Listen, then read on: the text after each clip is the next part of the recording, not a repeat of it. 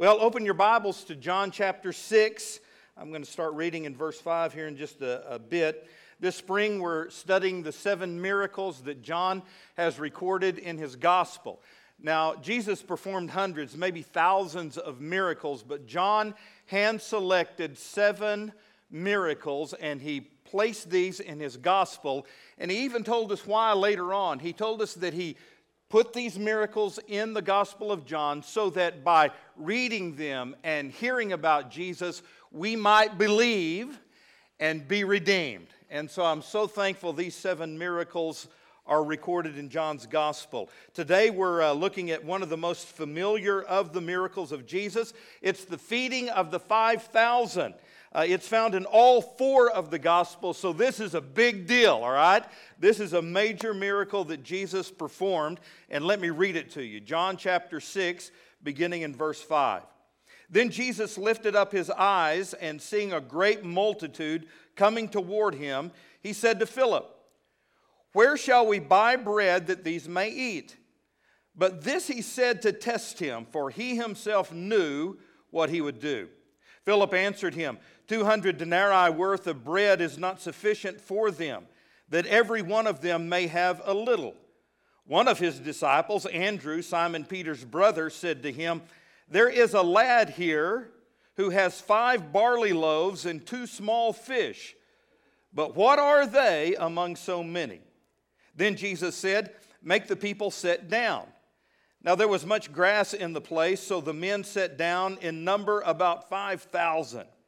And Jesus took the loaves, and when he had given thanks, he distributed them to the disciples, and the disciples to those sitting down, and likewise of the fish, as much as they wanted. So when they were filled, he said to his disciples, Gather up all the fragments that remain, so that nothing is lost. Therefore they gathered them up and filled twelve baskets with the fragments of the five barley loaves which were left over by those who had eaten. Then those men, when they had seen the sign that Jesus did, said, This is truly the prophet who is to come into the world. Therefore, when Jesus perceived that they were about to come and take him by force and make him king, he departed again to the mountain alone by himself. Heavenly Father, I pray that you would bless not only the reading of your word, but also help me to speak it, Lord. And as I try to speak it on the outside, I pray that your Holy Spirit would speak it into our hearts. Help us to realize and know this morning from this mighty miracle that you performed that when we are in over our heads, you're not. And that when we have an impossible situation, dear Lord, you can work it out. I pray that you would do that in our lives today, for we ask it in Jesus' name. Amen. Okay, so how many of you have ever been in over your head? Huh? You kind of look like that guy right there, you know, sweating bullets, you're in over your head. Let me tell you a story when I was in over my head. Uh, it's right now. and, Angie and I decided we need new flooring in the house, and, and so one thing leads to another thing. So, right now, everything is out of our house. The only thing that's in there is a mattress in our bedroom, a mattress in Zane's room. All the furniture is out in the garage. Uh, everything's been stripped out, uh, everything's been painted, new flooring's coming in, and we're, we're living in a disaster zone, all right? Uh, major remodeling going on, but it, it, reminded me of when I was young and uh, one of my first jobs. Now, my dad, who's sitting right here, is a great man, but my dad did not believe in child labor laws when, when my sister and I were growing up. And uh, he taught us from a very young age if you're going to have anything, you're going to work for it. So when I was 11 years old and my sister was 13 years old, we got our first job. It was a paper route out in the country in Midland, Texas. Every day we would fold papers, we would throw papers, we would go door to door once a month and collect for the papers. I mean, we, we were paper boy and paper girl, you know? I mean, it's what we did. And uh, we had to work. My parents made us buy our own food.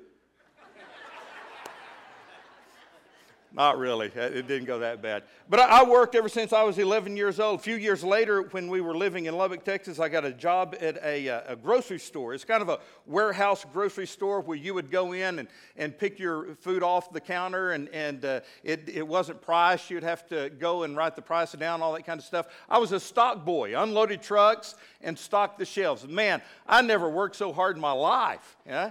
And finally, I got tired of that, and still, when I was 15 years old, I went to Hester True Value Hardware Store, filled out an application, and uh, became an employee at the uh, old hardware store on 34th Street in Lubbock, Texas. The owner was Mr. and Miss Hester. They were old people back then, but they ran this really cool little hardware store where you could go in and buy anything you needed to fix anything that was broken in your house. And I was a 15 year old salesman, all right? And uh, through the months that, uh, that came after that, I learned what each of these little parts and pieces were. And, and when someone would come in with a leaky faucet or a broken toilet or a broken window or whatever needed to be done at their house, I could not only, David, sell them the part to fix what was broken, I could tell them how to fix it. Mind you, I had never done any of this in my life, all right? But by listening and learning, I could sell the part and tell the people how to fix it. Well, I worked there for about two years, and uh, when I was 17 years old, a good friend who worked at the store, Robert Ballou, who was 10 years older than me, 27, one Saturday afternoon in the back of the hardware store, we, we made a, a, a determination that, you know, the real money is not working in a hardware store, the real money is out in the home repair business fixing things broken in people's house. So we decided we were going to quit working in the hardware store and start our own business of fixing things. I mean, we could tell people how to do it. Surely we could do it. And so the next Saturday, we went into Mr. Hester's office. Uh, again, he was an old man working at his desk. Uh, he looked up and said, What do you boys want? We came in, we told him what we were going to do, and he never looked up until the very end and he said to us, Good luck, boys. You're going to need it. well, we couldn't quite understand what he meant by that. So, uh, anyway, we left. That next week, we, uh, we went and, and uh, had business cards printed up Greater Lubbock Home Repair, Robert Ballou, Will Harmon. We went and bought a 1970 Ford Econoline white van, had gold shag carpet glued to the ceiling. It was nice, man. Uh, we already had a bunch of tools. We bought more tools, and then we embarked on our new corporation. I was, I was between my junior and senior year, and I owned my own business. oh, we were high rolling, man. Well, come to find out, we didn't know nearly as much as what we thought we knew. And I tell you, we got into some messes. I could spend all morning telling you about jobs that we flubbed up and crazy things that we did. But about three or four months into it, we, we hadn't had work for two or three days. And Robert's mother was uh, worried about her son, and she should have been. He was 27 years old, had no future ahead of him. But anyway, she, she had a she had a friend who needed some remodeling done in her house, and so she called us, and uh, we had a, a, a, we called them a beeper back then, a pager, you know? And the little beeper went off, and, and so we called the lady. She wanted an estimate given, so we went to her house. I had a calculator, Robert had a pad and pencil. We walked through her home. She wanted a makeover, you know? Multiple room fix. I mean, gutting her house and redoing everything. And, and so we took all these notes and we went back out to the van that we affectionately named Melvin, all right? Sitting in Melvin with the gold shag carpet over our head. And, and I looked at Robert and said, What do you think, dude? Can we do this? He said, Well, I've, I've never done some of this. How about you? I said, No, I haven't either. But, you know, I guess we can, you know. We needed the money. And so we figured out what we thought it would cost and uh, went back up to the lady's door and, and handed her our proposal. And she looked at it and said, You're hired. You're by far the cheapest bid I've gotten. In fact, you're twice as less as most of them. Oh, my lands.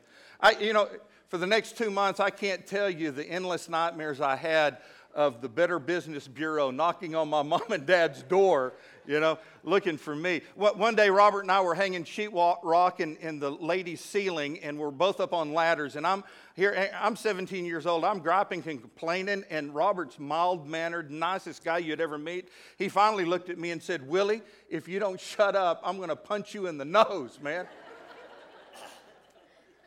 Almost lost our friendship. Not long after that, we quit the business. I'm here to tell you, I was in over my head. How many of you have ever been there? In over your head. Raise your hand, come on.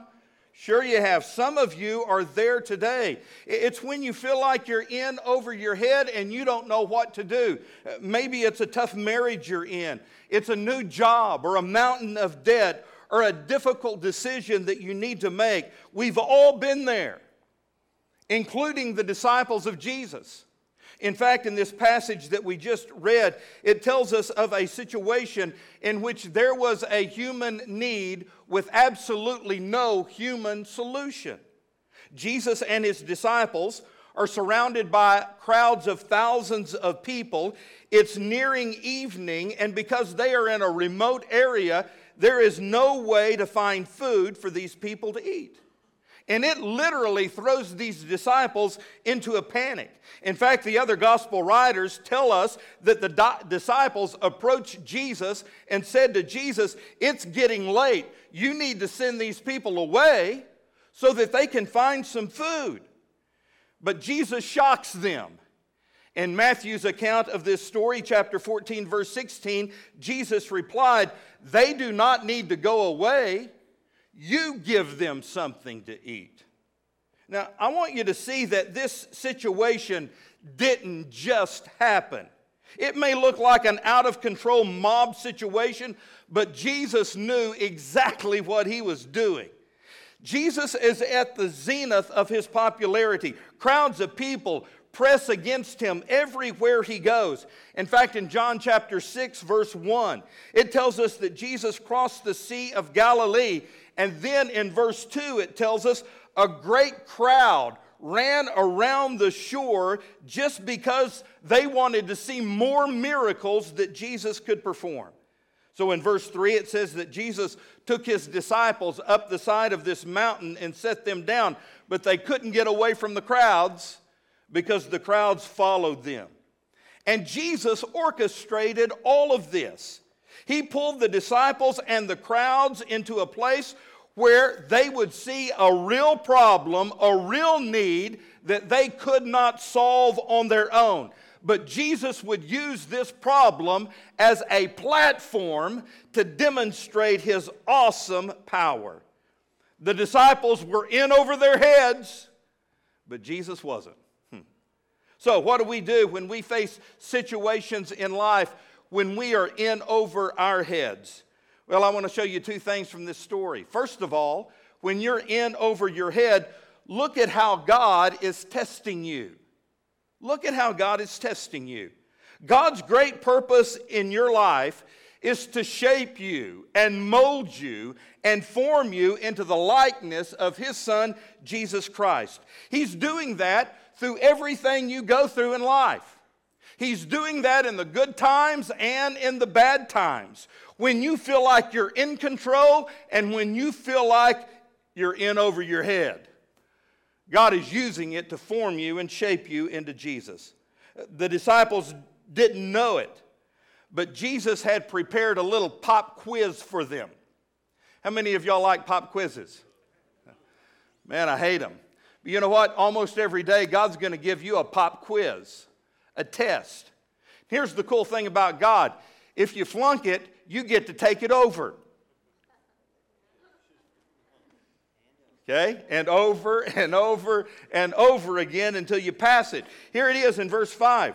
Then Jesus lifted up his eyes and seeing a great multitude coming toward him, he said to Philip, Where shall we buy bread that all these people may eat? Now, Jesus is not asking a question because he didn't know what to do. In fact, in verse 6, it says, He did this to test him, for he himself knew what he was going to do. You see, Jesus had planned this out very carefully. He wanted the full weight of this human problem to rest directly on the shoulders of Philip and the other apostles. These guys had been with Jesus for now two years.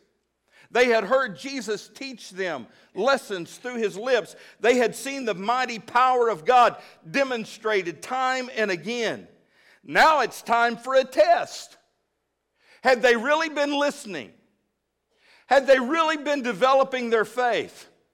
Were they really trusting in Jesus? Friend, here's what I found out. Sometimes God is going to throw you into, into the creek just to see if you can swim or if you sink. You been there?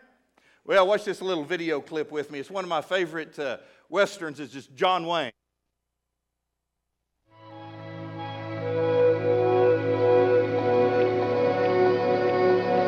Where's your mother? Where's your mother? Where's your mother? Where's your mother? See where the sun is? Where the sun is? Where the sun is? Where the sun is? No, on the back of you, on the back of you, on the back of you, on the back of you. You can see. The fish, fish, the fish, fish, the fish. Always fish with the always fish, always fish, always fish, always fish, always fish. That is if you want much opinion, much opinion. Why not? Why not? Why not? Why not? Why not? You can't what? Can't what? Can't what? Always, always, always, always, always, always, always.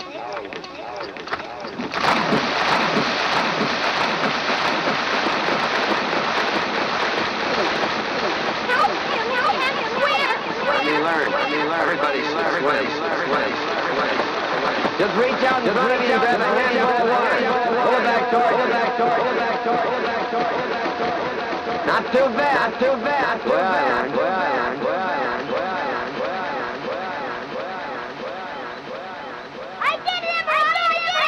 Good, good, good, good. Glenn, Glenn, Glenn, Glenn. Glenn, you go, Glenn, you go, Glenn, you go, Glenn, you go, Glenn, you go, Glenn, you go, Glenn, you go.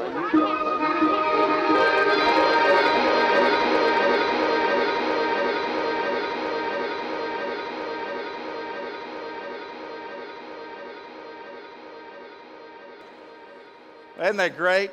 Just reach out and grab you a handful of water and drag it back to you. Man, isn't that great? Little Johnny learned how to swim. How'd Philip do? Yeah, how did Philip do? Did he swim or did he sink? Well, Philip, Philip didn't do so well. Look at verse 7. Philip answered him, 200 denarii worth of bread is not sufficient for them, that every one of them may have a little.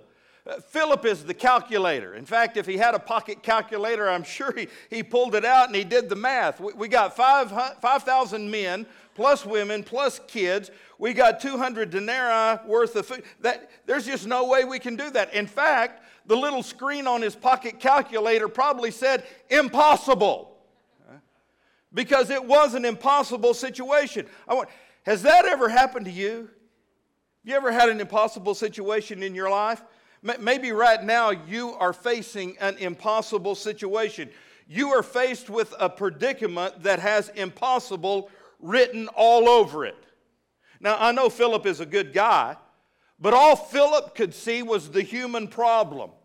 He hasn't learned to factor in the power of God. But there is another disciple who did a little bit better. We read about him in verse 8. One of his disciples, Andrew, Simon Peter's brother, said to him, There's a little lad over here with five barley loaves and two small fish, but what are they among so many? Now, Andrew gets a little closer to the solution, but he can still only see the human possibilities. I would say Andrew's kind of a little thinker because that's the words that he uses. The word for lad here literally means a little boy, and that's what the kid was. He was a little kid. Today, he would be back in Brother Johnny's kids' church. Here's just a little bitty boy, and what has he got? Well, he's got five small barley loaves, five little loaves of bread. Now, as a kid, I, I, tried to imagine in my head little bitty mini loaves, but that's really not what this was. It, it's more like five stale crackers. Okay? That's all he had plus two small fish, little fish, not catfish, not bass. These are two little fish, about the size of minnows, or maybe sardines. Now, how far is this going to go in feeding 5,000 plus people. Here's the deal neither Philip nor Andrew factored in the reality that Almighty God in the flesh was sitting right in front of them, who had the power to do something awesome and amazing. Church, here's the lesson we don't grow in our faith until our faith is stretched. We don't develop in our faith until that faith is put under stress, until it is tested, until we are convinced that we are in way over our heads and we can't fix this problem on our own. We need divine intervention. That's when our faith begins to grow. In fact, the Bible says in James chapter 1, 2, and 3 Consider it pure joy, my brothers, when you face trials of many kinds, because you know that the testing of your faith develops perseverance. The miracle that Jesus performs here takes the human need and turns it into a platform for God to demonstrate His almighty power. Things start to change when Jesus takes over the situation. Now, mark that down in your own life. Things will change when Jesus gets in control. He tells the disciples to make the people sit down on the grass. The Bible tells us there are 5,000 men, not including the women and the kids, and we know there's at least one little boy there. This may have been a crowd of 10 to 12, maybe even 15,000 people. And what does Jesus have? Five stale crackers and two minnows. but the cool thing is what Jesus did. The Bible tells us he took these five barley loaves and he prayed over them. He gave thanks over them. You see, church, you can give thanks when all you got is a little. Huh? In fact, that's when we need to be giving thanks when all we have is a little, knowing that God can take the little that we have and do something huge with it. He not only did that with the five barley loaves, he did it with the two small fish. Then he has the disciples begin to distribute the bread and the fish throughout the crowd. And as it was passed from one person to another, as they passed the basket with the bread and the fish in it, a miracle occurred. And here is the miracle it just kept multiplying, it kept growing. And after all of it was distributed, there was a huge amount left over. And there is absolutely no explanation as to how this happened except it was a miracle from God. Jesus performed a miracle. And you know what the cool thing is? The great thing is that God allows us to be put in situations that are way over our head. We have no idea what to do, how to fix the problem. We can't see the, the answer because we don't even know the question. We don't know what to do without His help. And then watch God intervene and do something that is awesome, do something that is amazing, that strengthens our faith and causes us to grow in the image of Jesus Christ. So when you're in over your head, you need to look and see how God is testing you. Because if you don't pass the test, you, you get to take it again, all right? So when we're in over our head, number two, look for what God is teaching you. If you are faithful to trust God in your trials, you'll be able to look back one day and realize that God taught you some things about Himself when you were going through those rough days. Now, I've, I've been over my head, uh, in over my head a lot of times. Uh, uh, right after I finished Hillsdale, I went to seminary. Boy, I was, I was, I was in over my head at seminary, but I, I made it through four years of seminary, and then I graduated. So I had a Hillsdale degree, I had a seminary degree. Dude, I thought I was well prepared. I could go out and pastor any church. I knew I was ready. And then I got a call from Oak Park Church in Pine Bluff. I wasn't ready. I wasn't ready. I'll never forget the day Angie and I pulled into the uh, church parking lot there at Oak Park. Uh, long man years ago, and and uh, uh we were moving in. Uh, the parsonage was just right behind the, uh, the church. In fact, it was connected to the parking lot of the, of the church. I could never get away. I tell you what, anyway, that's another story. But we pulled in, and there was the, uh, the, the chairman of the trustee board who had basically been running the church in the absence of a pastor. And when he saw Angie and I pull in, this is what he did.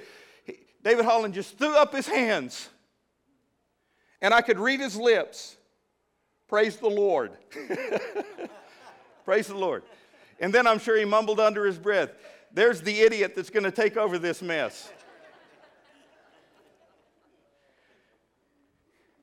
Man, I was in way over my head. I was in way over my head. I thought I was prepared by going to Hillsdale and going to Southwestern Seminary. But I'm here to tell you, I didn't have a clue sometimes what I was doing. And the problems and messes I went through, God taught me more through trusting Him than I would have ever learned in seminary or at Bible college. If you haven't been there, man, you need to go there. When God allows you in those situations, He teaches you something about Himself that you'll always remember. In fact, He did it in this story. God is teaching you when you're in over your head about who He is. He teaches us about His identity. Now, there are really two groups of people in this story. There are the disciples who followed Jesus. They believed in Jesus. They trusted in Jesus. And even though their faith was weak, it was growing. But there was another group of people here, and it calls them the multitude, the, the crowds of people. They, they were just curious onlookers because they saw Jesus perform all of these miracles, and, and they were curious about that, and it was entertaining to them. And so they would find Jesus just to see the show, man. It's a dog and pony show, man. Show us more miracles, Jesus. And they were awed by this miracle. In fact, it says in verse 14, then those men, that is, in the crowd, when they had seen the sign that Jesus did, said, This is truly the prophet who has come into the world. Therefore, when Jesus perceived what they were about to do, and that is to take him by force and to make him king, he departed again to the mountain by himself alone. Now, I guess the question we ask is why wouldn't Jesus want the people to applaud him? Why didn't Jesus feed off of that applause? Why didn't he work that crowd? Why didn't Jesus want these people to make him their king?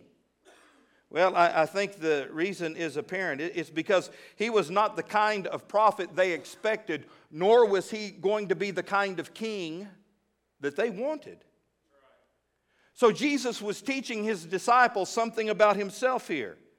You see, the typical Jew of Jesus' day was looking for this conquering Messiah who would come and perform these great miracles and lead the nation of Israel into a political revolt and overthrow their oppressors, which were the Romans.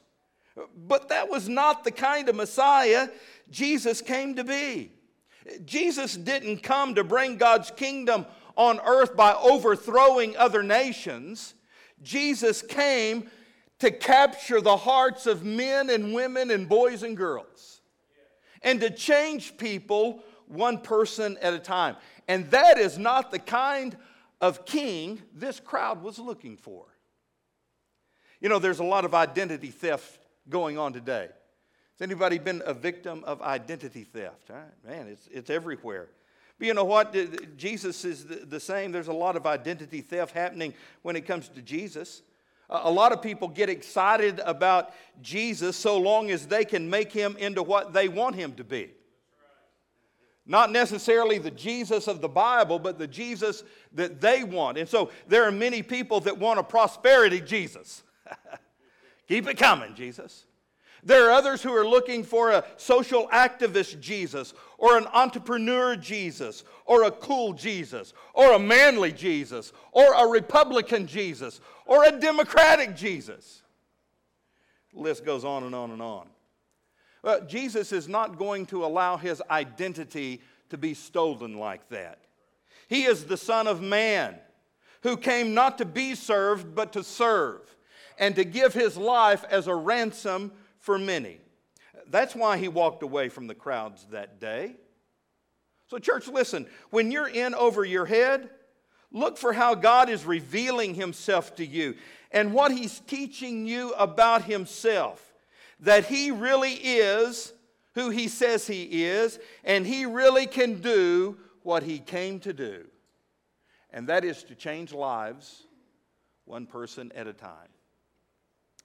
Jesus was also teaching them something about his authority, his power. We're going to see more of this next week, but Jesus' power extends into every realm of this universe.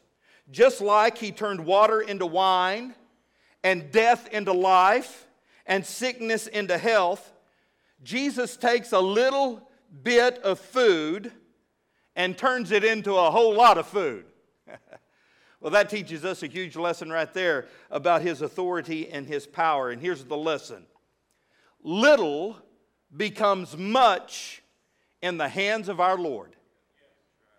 Our little can become a whole lot when we turn it over to Jesus. Never underestimate what God can do through the little bit that you have because whatever is transferred to Jesus is going to be transformed by Jesus.